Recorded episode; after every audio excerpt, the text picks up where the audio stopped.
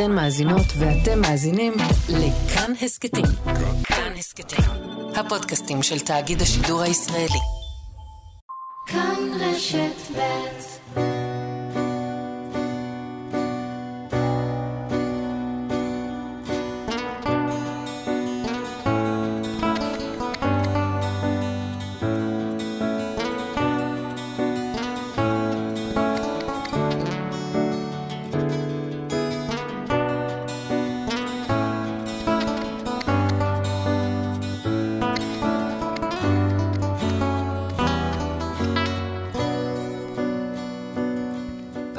אתם מאזינים להסכת שניים ממשקול נבו.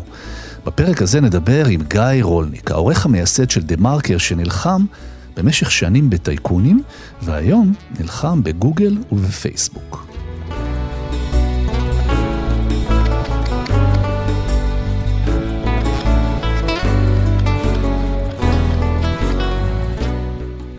את המרואיין הבא שלנו בעצם פגשתי בפעם הראשונה מעבר ללפטופ שלו. כתבתי במשך הרבה שנים בבית קפה במושב בגבעת חן, ומעברו השני של בית הקפה הקטן הזה שנקרא יובלים, היה עוד איש, והוא גם ישב עם לפטופ. והוא היה שקוע בכתיבתו ואני שקוע בכתיבתי. וכמו שקורה עם אנשים כותבים, רק נדנו אחד לשני בראשנו, אה, לא רצינו להפריע. וחשבתי לעצמי, זה, הוא, הוא מסיפור אחר, זאת אומרת, יש פה איזה משהו שהוא מאוד uh, נתון בו. והבעלים של בית הקפה מעולם, בהיותו אדם דיסקרטי, מעולם לא אמר, אתה יודע מי זה, אתה יודע מי זה. ככה נמשכה התעלומה במשך שנים, ורק כעבור שנים גיליתי שבעצם אותו אדם מאחורי הלפטופ הוא גיא רולניק, אה, העורך המייסד של TheMarker, זוכה פרס סוקולוב, זוכה פרס אביר איכות השלטון. במאמריו הנכתבים מהלפטופ ובמעשיו, הוא נלחם כבר שנים בטייקונים, בריכוזיות, בשחיתות, במונופולים. הוא לא רק מדווח על המציאות, אלא גם רוצה לשנות אותה, ובשנים האחרונות הוא גם אה, מלמד כלכלה פוליטית ו storytelling באוניברסיטת שיקגו, ונמנה על קבוצת יזמים חברתיים בארצות הברית, שמובילים מאבק נגד המונופולים הדיגיטליים, כלומר גוגל, פייסבוק ודומיהם. שלום גיא. שלום אשכול. אז תשמע, קודם כל שאלה פרוזאית לחלוטין, שלא הצלחתי להבין תוך כדי אה, תחקיר, איפה אתה גר? אני גר בשיקגו כבר אה, חמש-שש שנים, ואני נמצא על הקו מול אה, ישראל. מצאת לך מקום לכתוב שם? יש בית קפה בשיקגו? כן, אני יכול לכתוב בכל מקום האמת. בכל פינה שתשים אותי, עם לפטופ, ואגב, בלי לפטופ, לפעמים שאין ברירה, אני גם כותב לתוך האייפון. אז אני יכול אה, לכתוב במטוסים, בשדות תעופה, ברכבות, ברחוב, בכל פינה שתשים אותי. אני לא צריך שקט, אני לא צריך שום דבר, אני רק צריך שתהיה סוללה. תגיד, עברת לארה"ב, בעצם מוקד חייך הוא עכשיו בשיקגו? נכון. ולפני זה הייתי בבוסטון, שהייתי בהרווארד. עברת מתוך אה, ייאוש? זאת אומרת, לא, אה, חס וחלילה. הרמת ידיים, זהו, נלחמתי בטייקונים ובמונופולים ועכשיו... לא, העולם הוא גלובלי והטכנולוגיה היא גלובלית, ודווקא, אני חושב שחלק גדול מההישגים הכי גדולים של דה מרקר היו דווקא אה, בשנים הראשונות שהייתי בבוסטון, ואחר כך בשיקגו. שיקגו זה אחת האוניברסיטאות הכי חשובות בעולם, ובעיקר בתחומים שלי, וזה פשוט פלטפורמה שנותנת לי יכולת לעסוק את הדברים שהכי מדליקים ומעניינים אותי. לא השתנה שום דבר בעבודה שלי, אני ממשיך לכתוב כל הזמן, אני מעורב כל הזמן. פשוט חי גם בתל אביב, גם בירושלים, גם בשיקגו, גם בניו יורק, כי הכלכלה היא גלובלית, והנושאים שבהם עסקתי במשך שנים בישראל, ברגע ש... עברתי לארצות הברית, גיליתי שהם מאוד רלוונטיים גם לארצות הברית, וגם הרבה מהשינויים שקורים בארצות הברית, אני חושב שהם רלוונטיים למה שאנחנו רוצים לראות כאן בישראל. אז בוא נלך באמת למה שבוער בך, כי נדמה לי שאתה בן אדם שמונע מתוך בעירה פנימית. ואני מתרשם ממה שקראתי, שהבעירה הפנימית שלך כרגע באמת מכוונת למונופולים הדיגיטליים, נכון. שאתה מכנה אותם. למה זה מציק לך? לפני אה, עשר שנים בערך, אם היינו יושבים כאן והיינו מדברים, אז הייתי מדבר איתך על הריכוזיות הנוראית בישראל. בישראל ועל הטייקונים הישראלים ועל השחיתות בעיתונות הישראלית, והיית אומר, אוקיי, מה עושים? ואני הייתי אומר לך שיש בי אופטימיות שהחברות כמו פייסבוק וגוגל והמהפכה הטכנולוגית תפתור את חלק מהבעיות האלה, ואפשר להתארגן ואפשר לעשות, ויש כוחות נגד כל השחקנים האלה. ובאמת האמנתי בזה בעשר שנים הראשונות. למעשה הקמתי את דה מרקר כאתר אינטרנט דיגיטלי, בין השאר כדי להשתחרר מהלפיתה ולהילחם בברוני התקשורת ששלטו בישראל לפני 20 דברים שונים. אז אני האמנתי הרבה מאוד שנים שהאינטרנט הוא בעצם יאפשר לשבור את הריכוזיות, את השחיתות, את הרבה מהדברים האלה. מה שינה את דעתך? המציאות שינתה את דעתי, בעצם השינוי שהתחלתי להבין שפספסתי משהו בגדול היה בערך ב-2013, ואז התחלתי להתעסק עם זה יותר ויותר, ובאזור 2015-2016 הבנתי למעשה שכל התופעה הזאת של נטייה לריכוזיות, לריכוזי כוח, שטבועה בקפיטליזם באשר הוא, וזה לא משנה אם זה קפיטליזם האמריקאי, הישראלי, השוודי, הרי כל העולם עובד בשיטה הקפיטליסטית. סוציאל דמוקרטיה זה גם סוג של אה, קפיטליזם. הנטייה תמיד לריכוזיות ולהתרכזות היא דווקא יותר גדולה בעולמות הדיגיטליים. אפשר לדבר על זה בגלל שמה שקוראים אה, שווקים דו-צידיים, ו-Networks אפקט, ואפקט רשת וכן הלאה. זה לא משנה, השורה התחתונה היא... שדווקא בעולם הדיגיטלי יש לנו יותר ריכוזיות מאשר בעולמות הקודמים. עכשיו, כשאנחנו אומרים עולם דיגיטלי, צריך להבין, זה כל העתיד. בעתיד רוב הכלכלה היא דיגיטלית. ולכן, תשים לב לתופעה המדהימה הבאה, כמעט בכל תחום חשוב באינטרנט היום, יש רק חברה אחת או שתיים. אם אנחנו מדברים על חיפוש, יש רק את גוגל. אם אנחנו מדברים על רשתות חברתיות, יש רק את uh, פייסבוק. אם אנחנו מדברים נניח על קמעונאות, אז בארצות הברית זה 50% ויותר, זה אמזון, ואפשר להמשיך עם הרשימה. בעצם כשאתה מסתכל על עשרת אתרי האינטרנט, שזה בעצם עשר מהחברות הגדולות ביותר בעולם היום, בעצם ארבעה מתוך האתרים האלה הם ארבע חברות בלבד. אז ומה, יש ריכוזיות מטורפת. מה המחיר שאני משלם? וואו, המחיר הוא עצום. המחיר הוא הרבה יותר גדול מהריכוזיות בעולם הדיגיטלי, היא הרבה יותר מסוכנת ומפחידה. הייתי אפילו אומר, היא דיסטופית. כלומר, זה מעולם המדע הבדיוני. ברגע שאנחנו נמצאים בעידן שהריכוזיות נמצאת בעולמות של פייסבוק וגוגל ואחרות, אנחנו מדברים על ריכוזיות בשליטה של מידע. תמונת המציאות של רוב האנשים היום החיים על כדור הארץ, ולרובם יש סמארטפונים, אפילו במדינות לא עשירות, בעצם כולנו נחשפים למידע שהאלגוריתם הוא קובע מה אנחנו רואים. מדובר באלגוריתמים שמנסים רק למקסם הכנסות מפרסום ושימוש בזמן, והאלגוריתמים האלה גילו כל חברות הטכנולוגיה הגדולות, שבעצם הדרך הטובה ביותר לגרום לך להשתמש בהם זה למכר אותך. עכשיו, יש מקומות שבהם חברות כמו פייסבוק גילו מה ממכר אותנו, וזה די מפחיד. מה ממכר מה, אותנו? אותנו? שנאה, קיטוב, דברים קיצוניים. אה, דברים מרגיזים, שקרים. יש מחקר למשל מעניין דווקא על טוויטר, שמראה ששקר הוא הרבה יותר ויראלי מאשר אמת. כלומר, כשאתה מפרסם איזה שקר מעניין בטוויטר, הסיכוי שאנשים ישתפו אותו והוא יהפוך לוויראלי, כלומר יראו אותו, הוא הרבה יותר אה, גדול. אגב, אני מדבר על הדבר הזה, ואחרים מדברים על זה בשנים האחרונות לא מעט, וכמובן פייסבוק אה, הכחישה את זה הרבה מאוד שנים. בשנה האחרונה היו כמה whistleblowers, אנשים מתוך אה, פייסבוק, בראשם אה, פרנסיס האוגן, שבאו ואמרו, תשמעו, לא רק שאנחנו בעצם, פייסבוק אה, מפיצה שנאה, דיסאינפורמציה, שקרים וקיטוב, אלא אנחנו יודעים את זה בתוך פייסבוק. יש לנו מצגות פנימיות על פייסבוק. מנהלים בפייסבוק מזהירים בזה, וההנהלה החליטה לא לעשות עם זה שום דבר, ויתרה מזאת, ההנהלה ראתה הרבה פעמים שבעצם זה הדברים שמניעים את ההכנסות שלנו, את הרווחים שלנו ואת הכוח שלנו. תגיד, איך נלחמים בפייסבוק ובגוגל? זה עניין אחד להילחם בנוחי דנקנר, ומרק צוקרברג זה משהו אחר. אתה חלק מקבוצה שמנסה להוביל איזה שיח אחר, אבל איך עושים את זה בארצות הברית הגדולה? אז התשובה היא שכדי להילחם, קודם כל אתה צריך לבוא עם רעיון טוב, ועם סיפור טוב, ולשלוט בחומר ובפרטים, ולהכיר אותו. אז באמת, ב-2016 ניהלתי מרכז מחקר באוניברסיטה, ואחד הדברים הראשונים שאמרתי שם לאנשים, שאני רוצה שנתעסק בריכוזיות בארצות הברית. כשהתחלתי לחקור בארצות הברית, גיליתי שהמצב אולי אפילו הרבה יותר גרוע מישראל. באמריקה הם חושבים מאז ומתמיד שהם המדינה הקפיטליסטית והתחרותית בעולם. הייתה אמונה כזאת. בשלב מסוים בין האמונה למציאות גדל וגדל הפער, וכמובן היו הרבה אנשים שרצו שהמיתוס הזה יישמר, ואנשים לא חשבו לבדוק את זה. ואני אמרתי, חברים, בואו נתחיל לייצר מאמרים ומחקרים ונעניין עיתונאים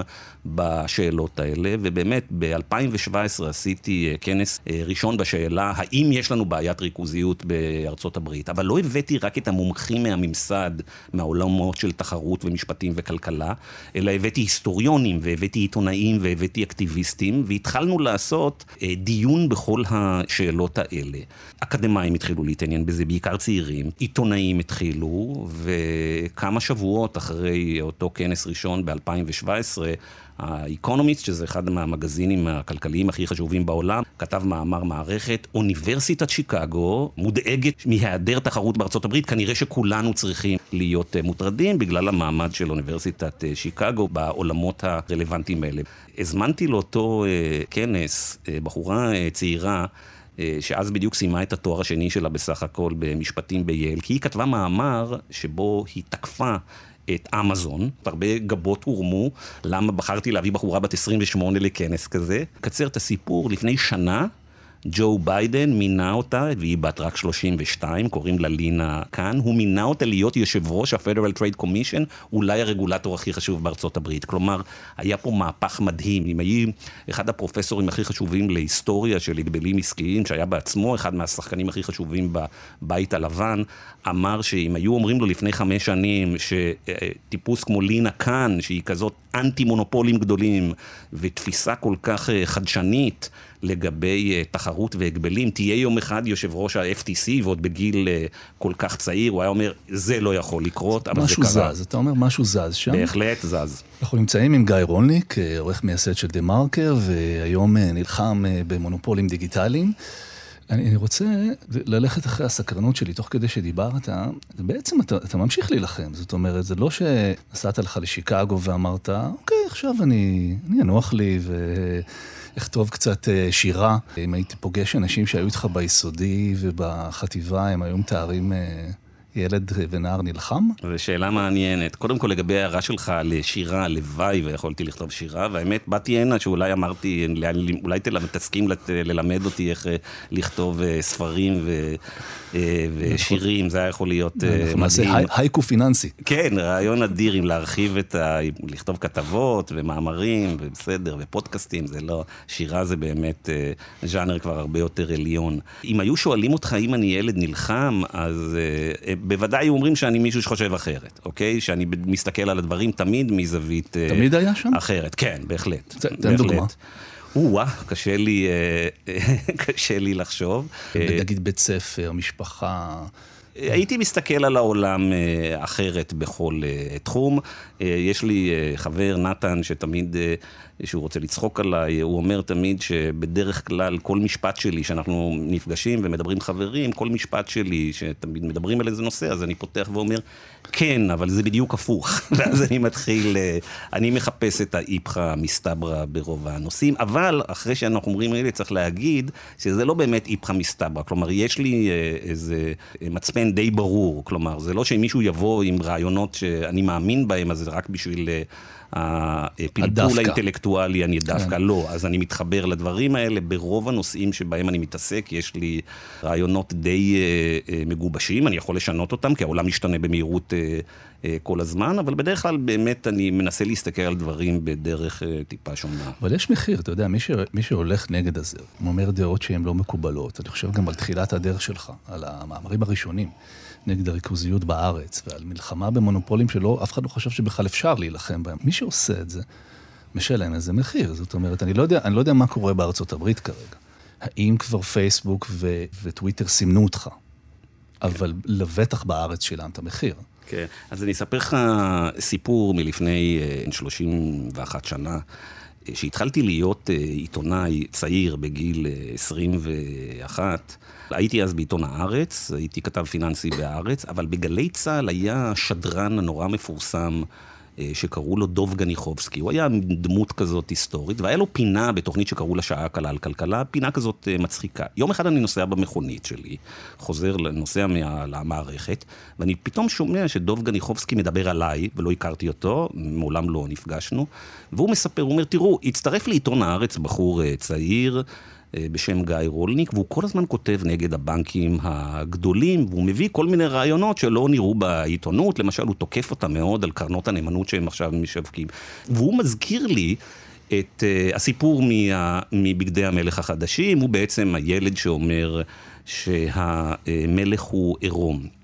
ואז יש את האות של התוכנית כזאת, ואז יש את הפאנצ' ליין שלו, ואז הוא אומר, וכאילו הוא מדבר אליי, למרות שאנחנו לא מכירים דרך הרדיו, זה היה נורא מפחיד. והוא אומר, תקשיב לי, מר רולניק. ואני כאילו, אני נוסע בחיפושית שלי, בכביש, ופתאום דוב גניחובסקי מדבר אליי דרך הרדיו, והוא אומר לי, תקשיב לי, מר רולניק. כשהיית ילד קטן, וההורים סיפרו לך את הסיפור של בגדי המלך החדשים, הם לא סיפרו לך איך זה באמת מסתיים. ואז הוא אומר, תראה, אחרי שהילד צועק המלך הוא עירום, זה לא שכל הציבור פונה נגד המלך. מה שקורה זה שהשיירה ממשיכה לנוע ומשאירה את הילד שטוח על הכביש. וככה מסתיימת הפינה. כשאני שמעתי את הדבר הזה לראשונה, זה נורא הצחיק אותי, אבל... זה לא ריפא את ידיך. חמש, עשר וחמש עשרה שנים אחרי ששמעתי את הדבר הזה, היו הרבה רגעים מאוד קשים ומאוד לא נעימים, שבהם מצאתי את עצמי, אם לא מוטל בצידי הדרך, אז מצאתי את עצמי שטוח על הרצפה, במקומות שבהם היו עימותים עם אנשים מאוד חזקים. יכול לתת לי רגע אחד כזה, שזה לא יישאר ברמה מופשטת, אלא... בהחלט, בהחלט. יש רגע אחד במרץ 2011, שאני נמצא בביקור בהודו. עם uh, המשקיע הגדול ביותר בעולם, וורן באפט, ואני אמור לראיין אותו. ודקה לפני שמתחיל הראיון אני מקבל אס.אם.אס, uh, ואני מסתכל ב-אס.אם.אס, והדם שלי uh, קופא בעורקיי. אה, וה-SMS הזה יש בו רק שני משפטים. גיא, כרגע הודענו לבורסה שקנינו את מעריב. והמשפט השני, הגיע הזמן שנפתח דף חדש ביחסים שלנו. על החתום? על החתום, נוחי דנקנר, שקנה בדיוק את uh, מעריב. היום כולם יודעים שהוא קנה את מעריב כדי בין השאר אה, לפגוע בדה מרקר ובהארץ ובי, נעשו על זה תחקירים עיתונאיים ככלי חזק. דף חדש במשתמע? דף חדש, טוב, טוב על בדיוק, מה... דף חדש בלשון של שיקגו. עד עכשיו יכולנו לאיים עליך רק באמצעים כלכליים, עכשיו יש לנו עיתון ואנחנו נוציא את הדוברמנים עליך.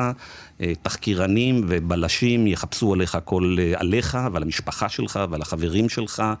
ואנחנו עכשיו, יש לנו מגפון גדול להסביר לעולם מי אתה ומה אתה, וכמובן זה מה שקרה בפועל. מיד לאחר שהם קנו קבוצת IDB, שהייתה אז יחד עם בנק הפועלים, הם שלטו ברבע מהמשק. והם אה, מיד התחילו לשגר את הדוברמנים עליי ועל החברים שלי, ולחפש בכל מקום, ולהשמיץ ולפגוע, והיו אלה שנים מאוד מאוד קשות. אני אקדים שאלה שהיא שייכת לשאלון המהיר בכלל, אבל כבר הזכרת את, אה, את נוחי דנקנר.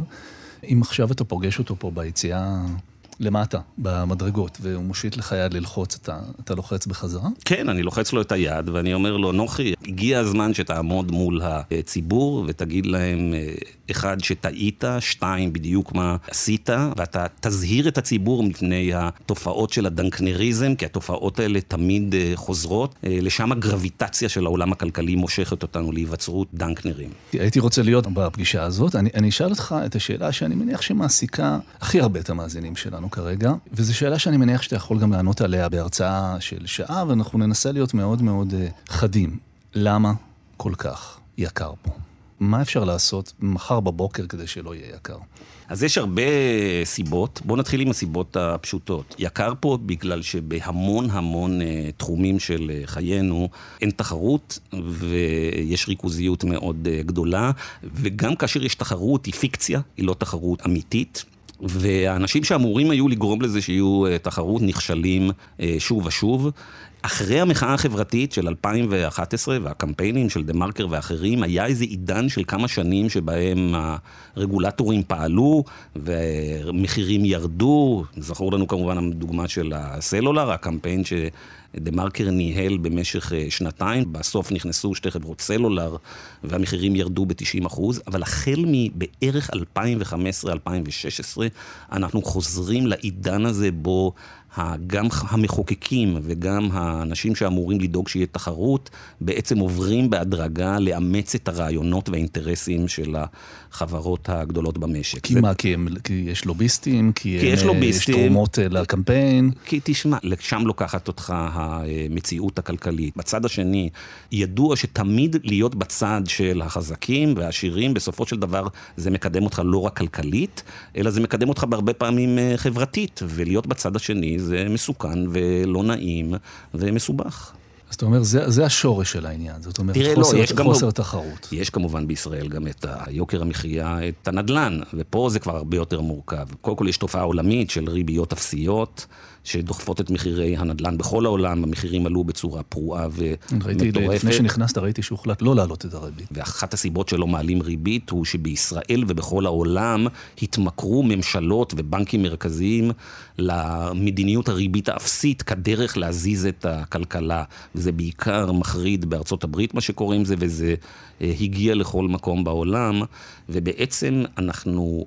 חיינו במשך עשרות שנים בכל העולם עם אה, ריביות אה, חיוביות משמעותיות, סביבת ריבית של 3%, 4%, היה לנו גם 10%, ואנחנו כבר משהו כמו עשר שנים חיים במצב שבעצם הריבית היא קרובה לאפס, אם לוקחים בחשבון את האינפלציה. את המחירים זה. מסחרר את המחירים, זה מגדיל את אי השוויון בצורה דרמטית, וזה דוחף את מחירי הדיור.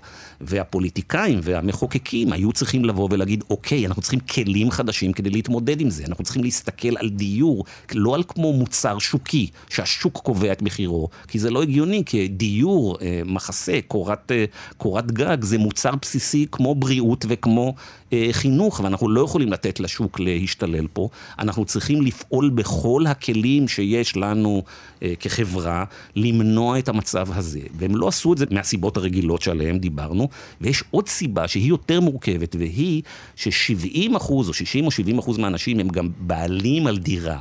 ויש מין איזה פיקציה כזאת שהמחיר של הדירה שלך עלתה, ואתה חושב שאתה בצד של המנצחים, ובעצם אתה בצד של המפסידים. למה?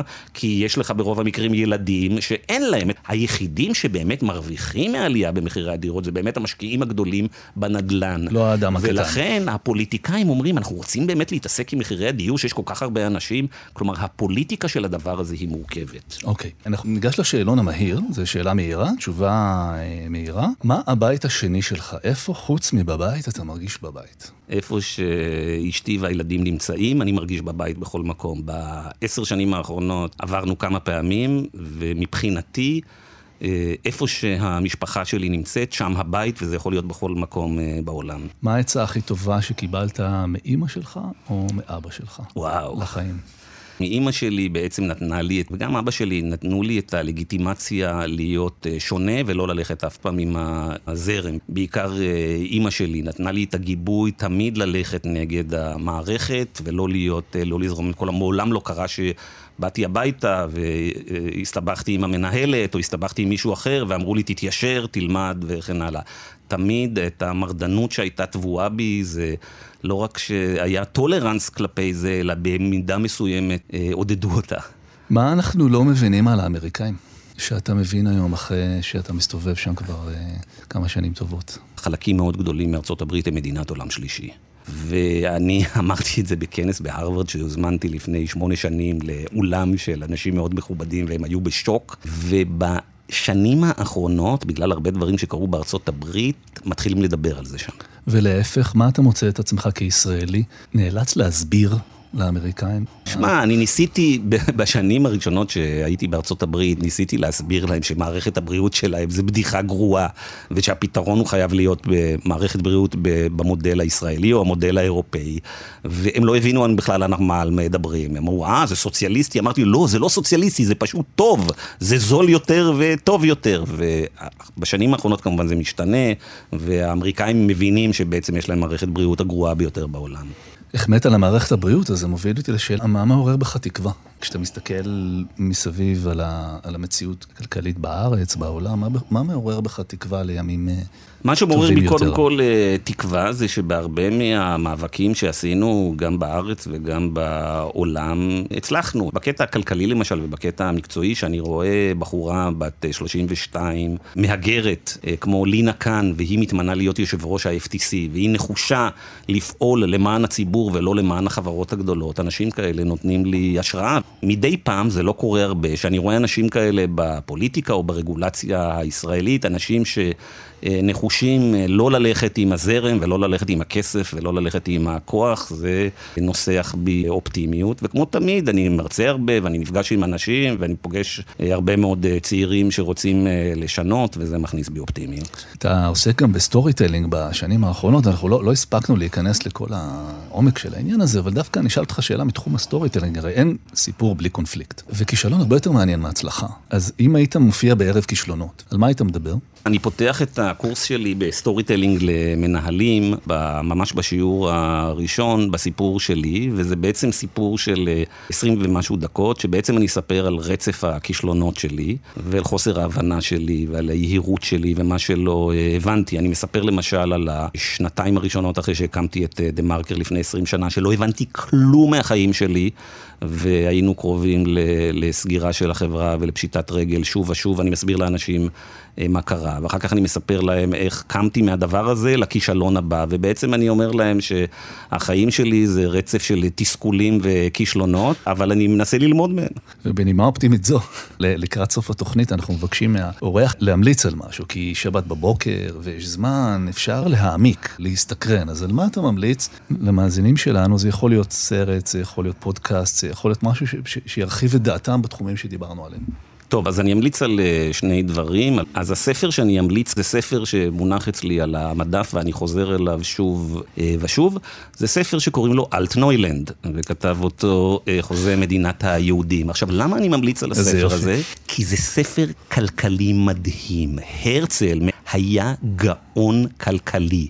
הוא מדבר בספר הזה על רעיונות, על רגולציה כלכלית, שתאמין לי רלוונטיים לשנת 2022, שהרבה מהרגולטורים והכלכלנים החכמים ביותר שמסתובבים פה עדיין לא הפנימו. זה ספר מדהים, מעורר אה, השראה. המון פעמים אני שואל את עצמי, כשאנחנו מסתכלים על, על איך נראית מדינת ישראל היום, ובכלל על סוגיות כלכליות, אני שואל את עצמי מה הרצל היה אומר. אז זה הספר.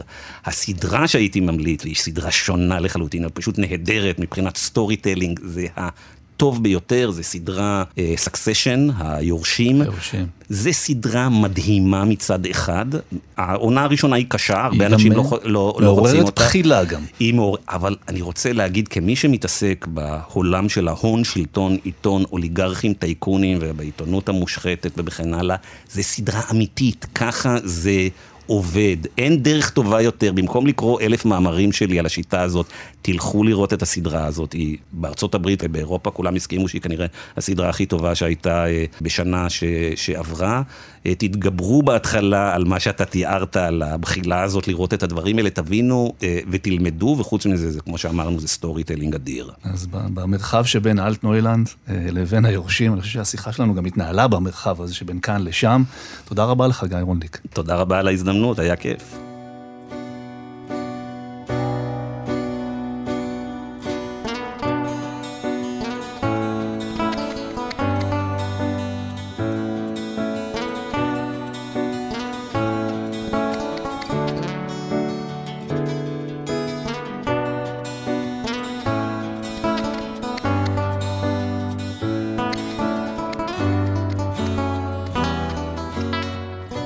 תרצו לשמוע עוד על הסיפורים האנושיים שיש בתוך הכלכלה, למשל על הסיפור של גלית בנגלס, שחברת ההפקה שלה קרסה והיא מצאה את דרך דג הזהב לצאת מזה, אתם מוזמנים להאזין להסכת עם גלית.